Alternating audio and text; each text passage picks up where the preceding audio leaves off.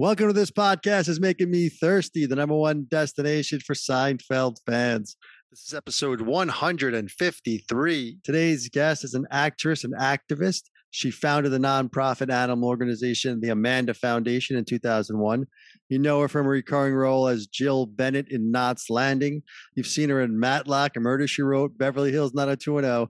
And of course, she was George's co-worker and girlfriend, Ava, in 2 Seinfeld episodes, The Revenge and The Stranded. Please welcome Teri Austin. Teri, thanks for joining. Hey, Tony and Chris. Thanks for having me. Oh, thanks for joining us, Teri. And Ava was one of the rare, two-time episode girls, George Costanza's co-worker and then girlfriend. We think, we don't know. But so take us back. It's been 31 years, Teri, believe it or not. Yeah. As the train goes by.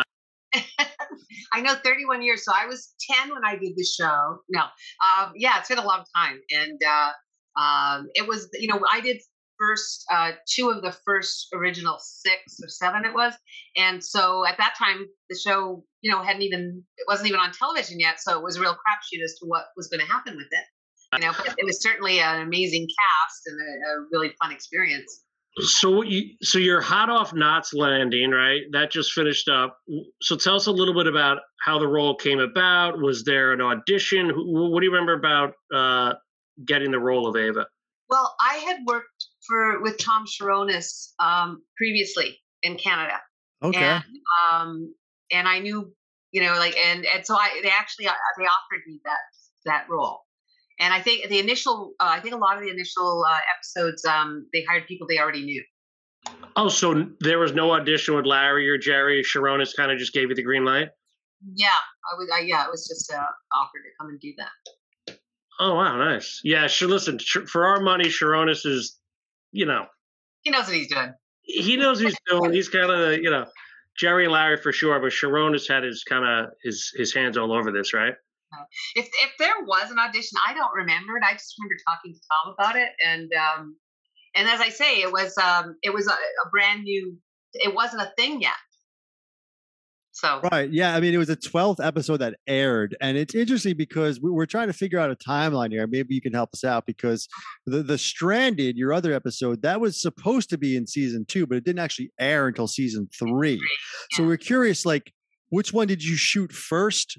Do you remember how that worked out? Did you know there was going to be 2 episodes with you in it? Or was that sort of, I did. And we shot them. We shot The Revenge first and then The Stranded. Excuse me. Oh, or did we? Well, I shot them one after another. I didn't come back 6 months later to shoot the other one. I shot them one after the other. How they ended up airing them, I don't. It didn't have a lot to do with the continuity of the show. Right. So, it kind of breaks up the continuity a little bit because George obviously quits in The Revenge, and and then the slips to Mickey, and we all know that. Yeah. But in The Stranded, he's working with you still, and obviously going out afterwards, but we were trying to figure out how they were planning on airing him. It seems like perhaps maybe The Stranded was that night that you got tied, when you got tied up on Friday night or whatever. That was, we thought maybe that was your date with George from The Stranded. I don't know, the whole thing going on there. I don't think any of us knew either, so it was the script was very tight and very, excellent writing, and they were such a great cast. And I think that a lot of decisions happened as they were rolling things out initially. So, and again, this was a brand new thing. So I think that there was a lot of room for play. It wasn't set as it was, as things were later on when situations had been established. So that's why it's open to interpretation. So brand new show, right? Early 90s. What was your kind of first gut reaction like? I mean, you've been around a lot of sets. This is this new show. These guys have never done a sitcom before. It's a stand-up comedian and his buddy, right? Essentially Larry David. They came up with this concept. Obviously they brought in Cherones to kind of steer the ship in a proper way. But what was your kind of first reaction, vibe on the set? Did you think this was the beginning of something special?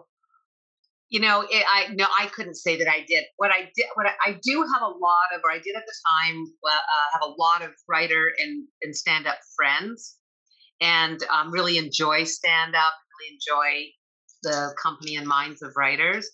And I will say that everybody was so clever and so quick and everything. It was such a great group. So it was a very electric sort of cast to be with. Everybody very top notch. So you knew that there was something special there, or I felt that there was something special, and I feel that they thought so as well. Like the main cast, Jerry, you know, he was, you know, 31 years ago, young guy, and super sweet, so considerate, loveliest person in the world, really supportive. And everybody was just hysterically funny. So you knew, like, if this show doesn't go somewhere, and you never know with pilots. I mean, I'm sure you've had many actors say that if you're on the set and you're killing yourself laughing, it's probably going in the toilet. Like, you know, it's very hard to tell when you're doing something, how it's going to come across when the public watches it or when the audience watches it. But everybody was so funny that you thought, well, who knows what happens with this? This is an amazing cast of people. Right. And to that point, the cast, I mean, you mentioned you knew Tom Cherones. Did you know any of the other cast from anything else, like Julia or Michael or Jason? Because I know you had some great scenes with both Jason and Julia, especially in The Stranded. You know, I was curious if you had any interactions with them prior to that, or what was your vibe with them kind of on set? Well, you know, I didn't know them beforehand, but they are very professional and such excellent time. Everybody has such excellent timing. It was so easy to do those scenes and so much fun. But it was, you know, it's interesting because a lot of times when people think of people who are comic actors, or in fact, like Jerry, actually a stand-up comedian, there's often a perception that these people want the laugh for them. Like, they got to have the laugh for themselves. They don't really care about who else gets a laugh. They're concerned about their laugh, you know, and that is not that with people. They're so professional about that. If we're all good, then the whole thing's good. So yeah, it was just a real pleasure to work with all of them. Everybody was. I had a hard time not laughing at Julia. So she said, "Do you eat fish?" I mean, so funny, but so professional, all these actors. So speaking of professionals, like we said, girl from Toronto, Teri Austin. How does she go from Toronto to ending up on the set of Seinfeld? Tell us a little bit about kind of your background, your training, and kind of what your big break was. You know, Toronto is a big theater town, and there's a very vibrant film community and television community there as well. And I started as a teenager working in Toronto, and I worked in film, and I worked in television, and I did theater, and then I went to university, and I did a Bachelor of Fine Arts and a conservatory course for theater. And my idea was that I would come out of this course, and I would immediately be accepted on the stage. I'd worked for a number of American productions that were shooting in Canada, and American producers kept saying to me, you know, you should come down south. You know, I'd hire you down. You know, I've got this other show, and you should do this. And I was working a lot in Canada, and I was very happy there. And I did have season tickets to the Leafs, so it was a very hard decision to come south. Right. But I did. I decided to come down to Los Angeles for a week, and that just shows you, even 31 years ago, how little I understood about what a huge industry it is here. Because I thought, well, I'll go for a week and I'll see what happens. Like, things are going to happen. But because I actually had worked for a long time in Toronto, I had a real, like, nowadays, the way technology is, everybody can, you know, Sonnenberg shot a film on an iPhone 10 years ago, you know. So, but back in the day, you had to have technical people who could make a reel for you and stuff. So not everybody had one. So when I came down here and I already had a composite reel of, you know, 10 different shows, I was able to get everybody to see me, and I was able to get an agent. And then I was here a week, and they signed me up for a bunch of pilots. I came down during pilot season, what used to be pilot season in January. So I came down for a week, and I was doing two pilots, and I was shooting a show back home. So I flew back home because I had to finish those shows. And, and while I was here, doing this week of shows that then I ended up saying 3 weeks because I got these other jobs. But I had worked for a wonderful man named David Jacobs, and David is a writer producer, and he had he did Family, and then he did Dallas, and he did Knots Landing, and he was up in Toronto shooting a movie that was like kind of a fun project for him, and I was working on that. And so when I came down here, I called him up and I said, "Hey, David, I'm in town and love to have lunch with you." So I went over to, at that time, it was still MGM. It's now Sony Studios.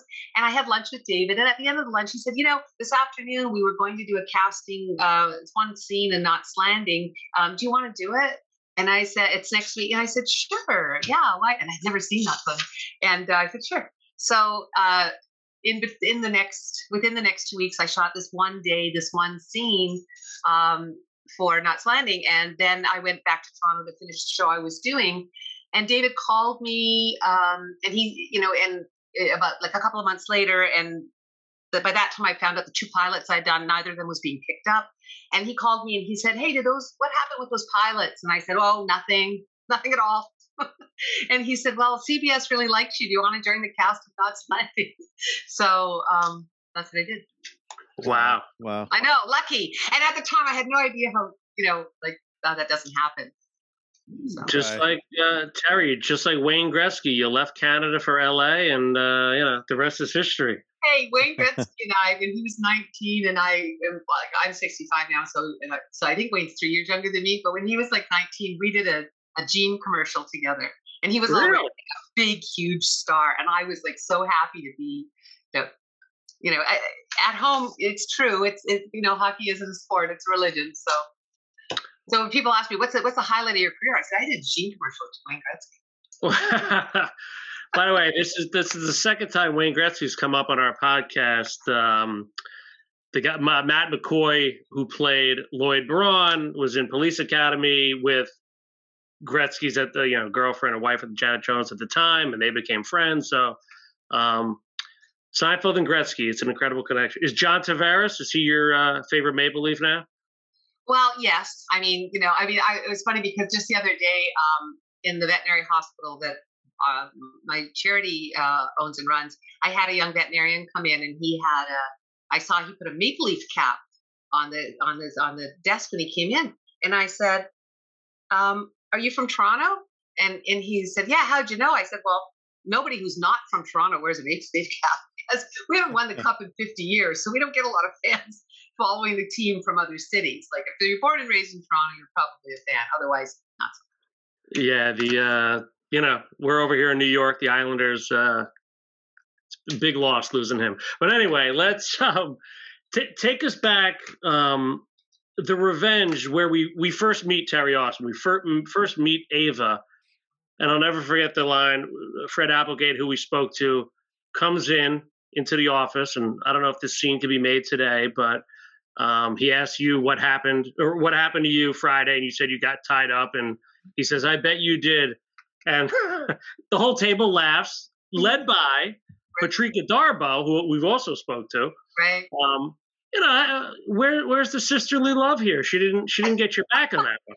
Yeah, when you look at things that were said then and how, people would be vilified now, and it's another world. You could so many things couldn't be said, couldn't be made, wouldn't be done, so it's really hard to, you can't look at that from today's eyes. You just can't. So, yeah. When I think of myself, at a very, teenage years going into the business and all the things that rolled off your back because that's how it was. I often say, yeah, you be a teenage girl going into show business with the initials T and A. See how much fun that is. Yeah, that whole episode, The Revenge, with Julia and Fred Applegate, talking naked, and all that, mm-hmm. The Mickey. But I'm wondering, like you said, the show wasn't even really picked up yet, right? You're on there for those two episodes. Sharon has got you the gig, which is amazing. We love hearing that. After the tape and after it airs, did you then kind of did Seinfeld kind of stay on your radar? Were you still friendly with Cherones? Did you kind of see them? Oh, look at that. They made it. They're on season 3. There's my episode. Like, did you kind of follow it? Or were you like, I just did Seinfeld and it was kind of out of sight, out of mind sort of thing. You know what I'm saying? Because it was still kind of early in there. Yeah. Yeah. There was, congratulations all around when the show was picked up. But I didn't stay in touch. The next few years after that, I traveled a lot working, and I spent almost a year in Paris doing the show. I went to New Zealand for a while. I love to travel, and so a lot of times actors don't want to take jobs on location because they don't want to be away from home. And I was like, no, me, I'll go. So I didn't stay in touch with people after that, but there was congratulations when the show was picked up, and then it just became such a huge thing. And then over the years, so many other people did the show. So there is that, there's that, Hogwarts sort of collegiality with the Seinfeld. Yeah. And you mentioned a lot of your friends kind of tried out for roles or had roles kind of throughout the years on Seinfeld. I think, one of the biggest, obviously, members of Seinfeld who wasn't, on air was Larry David. Mm-hmm. And obviously we've seen what's become of him. And The Revenge, the story has it that that's a true story that was true to him where, right. Yeah, he quit Saturday Night Live and then came back. I went back the next day and acted like he had, yeah. Yeah. So was that talked about on the set or to like... No. I don't remember if he said it was him, but I know it was supposedly based on somebody's experience. I don't think at the time he said it was him specifically. But that's the thing about Jerry being a stand-up is that, most stand-up stuff is from people, they're those people's real life. I mean, very few people do stuff that's completely unconnected from them. So I don't know if I thought it was Jerry who had done that or if it was Larry. But I do think in The Revenge particularly, you can see what his later work, there's some of that same sort of where all the characters turn on one person. Yeah. Yeah. It's funny too, because like you said, like they told you, because we've heard a few different recurring actors and actresses who never knew they were coming back, right? They shot their episode, they were gone, and the writers would call them back, or Larry Charles or Larry David, hey, we want you to come back, we wrote your character, another scene. But you knew you were kind of doing two parts, it sounds like. Right. The Stranded is, both of your scenes actually, both of your episodes kind of had these... party-like atmospheres, right? The bar where everyone's there, and then in The Stranded, it's a party that you're at with George, and everyone's there. It's kind of a one of these kind of, it looks to from afar like it could have been a fun scene to be shooting on, right? It seems a lot going on. All the actors kind of there enjoying themselves in sort of a party atmosphere. Aside from kind of knowing Cherones with the rapport there. What was it like sort of between takes of like a Michael Richards or Jason Alexander, any banter there or like offset banter with them? We've heard some stories. They're very welcoming and things like that. Yeah, no, they were super welcoming. And in between takes, sometimes when people are, there's the main cast and then there's the people who are guest stars or whatever, there's a division, but there wasn't that, like the party, the Stranded party was mostly like, people, talking like getting into conversations like it was a real party. Like, excuse me, can we shoot this now? Or, so it was very Chickless, right? Chickless was in that episode. Yes, he was. Yeah. But yeah, he went on to have a decent career, but So The Stranded. So that was, like you said, that was taped first. Mm-hmm. And I got to say, this was George. You were completely out of George's league, by the way. Yeah, we don't know how that happens. When we watched later Seinfeld, like we kind of accepted it, right? But this early on, George, like you connecting with George was, I don't know. It didn't make a lot of sense, but we were very happy. George admitted it. He said, I think a safe fell in your head, maybe. He said something like that. How did you make the decision to... I think the way that... the character was played, that Jason played that character was like, he totally thought, women are lucky to be with me, boy, and that's how he played it. And I think that's why you could assume that she would go out with him. Yeah, during that episode, he certainly did play it that way, especially when he was leaving with you. He's like, "Come on, we gotta get to school. Let's go." You and Julia are arguing about the fish and everything. He's like, it was really funny how he was just kind of like trying to usher you out of there. But yeah, I don't know. It's kind of a, we've heard different variations, but if you were there, kind of on set the whole episode, talking about The Revenge. Micah Richards does that amazing scene with the cement in the laundromat. I don't know if you remember that, if you were there for that taping or what that was like kind of watching him. Remember when he has to dump the cement into the wash machine? He's like falling all over the place. Curious if you were around for that or rehearsals or anything. No, I didn't see that. I didn't watch Michael work. I did not. Yeah, the other scene you were in, but I saw you in the corner. I was curious if maybe some scenes or some dialogue got cut. But at Lansky's, the bar where George is going to slip it in, and then you see you all come in the middle, and he does this whole big speech. How you blew that McConnell deal, I'll never know. Was there any of your dialogue that didn't make it that you remember? Yeah, I know there was taped a lot of extra that maybe didn't make the. Yeah, they did, and I don't remember which lines there were, but that yes, my particular, a few lines of mine in that particular scene did get cut. I don't think I think they did that for a good reason. I think that how they edited is exactly how it needs to be. But you're right, and I think that. If you want, you can tell that there's stuff, there might have been something else in between there. I don't remember what the lines were. There were, in all the scenes, there were, there was a little editing in pretty much every scene, but that particular bar scene, yeah, it was edited. I was on a little bit on the cutting room floor. So Teri, tell us about the Amanda Foundation. I know you founded this in 2001, right? With nonprofit animals. Actually, the Amanda Foundation was started in 1982. Oh, wow. Okay. And I didn't start it. I joined it in the first year, and I was still working in the industry. So initially what I mostly did was draw attention to the charity because I was working in the industry, and I could bring celebrities to events, and I could mention it in articles and stuff. And you got to figure this is before the internet and before everything immediately was on Instagram and all that sort of stuff. So having that opportunity to bring media attention to the charity was a big deal at the time. Now an influencer could do what I did in an afternoon, but at the time it was good. So the Amanda Foundation is a dog and cat rescue organization here in Los Angeles. And everyone says, "Who's Amanda?"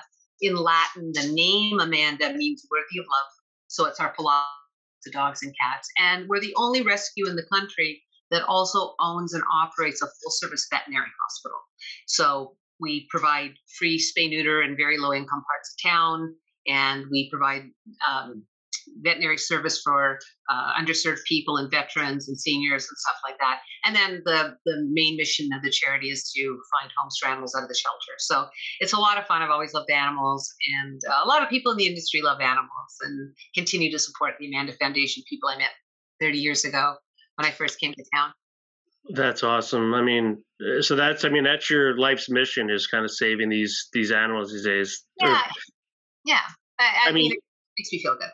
Yeah, I mean, you had a wonderful career, and I guess you took an early retirement, if you will, from acting. Ever the itch to get back, or you mentioned Curb Your Enthusiasm. Could you see yourself on a show like that? Every once in a while, somebody I'm still very good friends with my manager at the time and stuff, and she's still in the business. And every once in a while, somebody asks about me, and I'll get a phone call, and it's always flattering and tempting and everything. I'm really busy with the Amanda Foundation. We do a lot of programs, and it is a full-time thing. However, I always say with actors, I don't think that you ever stop acting. And every once in a while, when I see something, whether it's live or on screen or on the television, that I think, wow, that's really well done. And you remember when you did get the opportunity to work with a cast like Seinfeld and not just the cast, the level, the Larry David, the Tom Cherones, all of the support of that whole thing. It's so much fun. So every once in a while, I think, when I see something, I think, oh, that looks, I'd like to do that. But, and my joke that when I stopped working I had said to my manager, I said, look, I feel like I just need to concentrate on getting some stuff done with legislation here in Los Angeles and some ordinances and stuff that can help with animal cruelty, especially.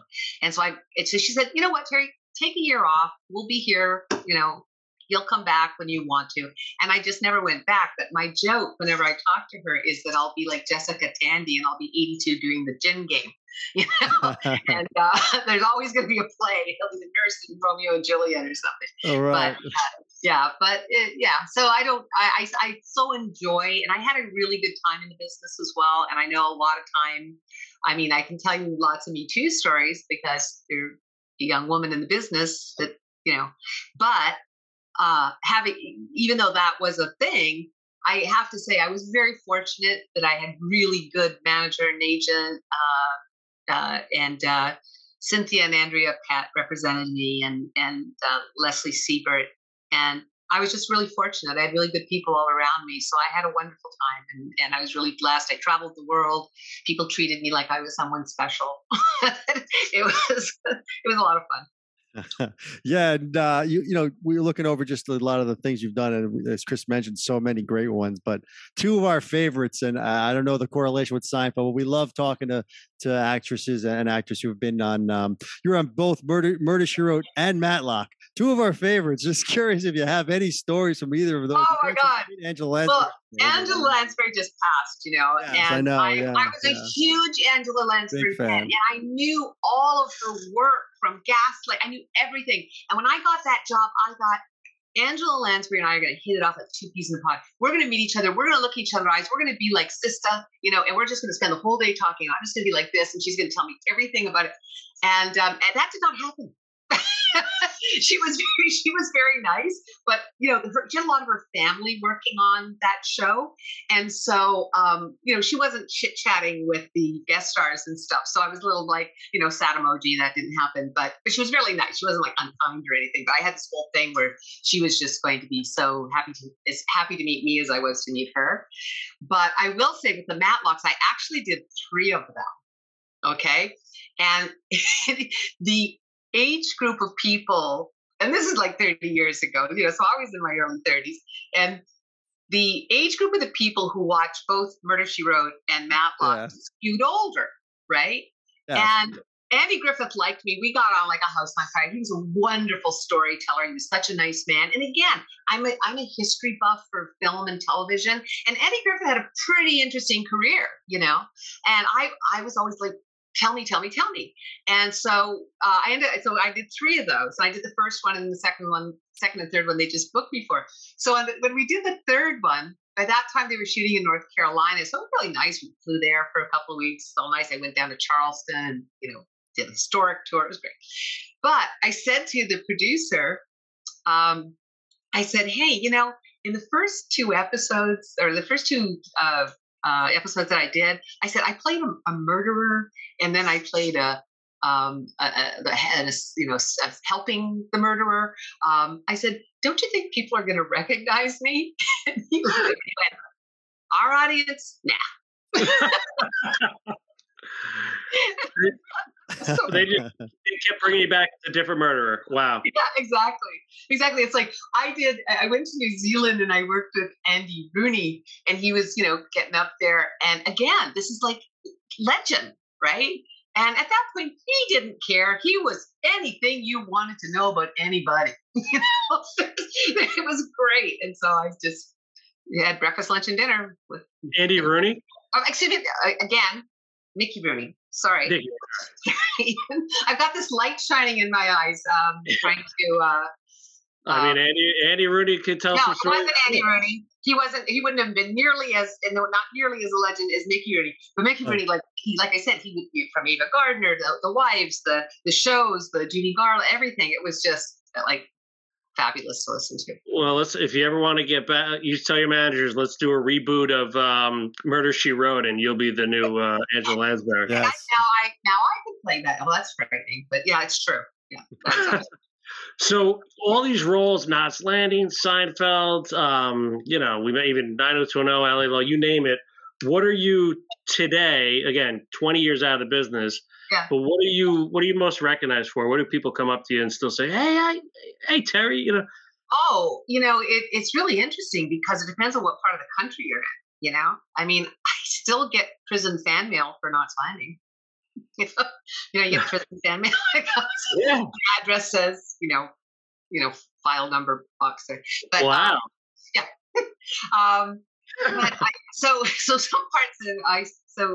so Knots Landing was a huge thing, but Seinfeld was a huge thing. And I played two guest stars in two spots. I mean, but that is something that people, I mean, they're so thrilled to hear about that. And that gets commented on, and people show up sometimes at the charity asking me to sign something. And often it's for Seinfeld. So that's great. Yeah, clearly a part of history. You mentioned how fortunate you were, but we're the fortunate ones. What a career! Obviously everything you're doing currently today with the Amanda Foundation, right? Worthy of love, just incredible. So Teri, we can't thank you enough. Keep fighting the good fight, and hopefully we'll see you. Hopefully we'll see you on the big screen one of these days. Thank you, Teri. You never know. You never know. So thanks, guys. Thanks for the interest. And it's a fun podcast. It was really fun going back and looking at some of the past things that I looked at before speaking to you. So thank you. All the best. And if I'm ever in New York, I imagine you will be taking me to a hockey game. Yeah, let's do it. You got it. Okay. All right. Thank you so much. Thanks, sir. All right. Take care.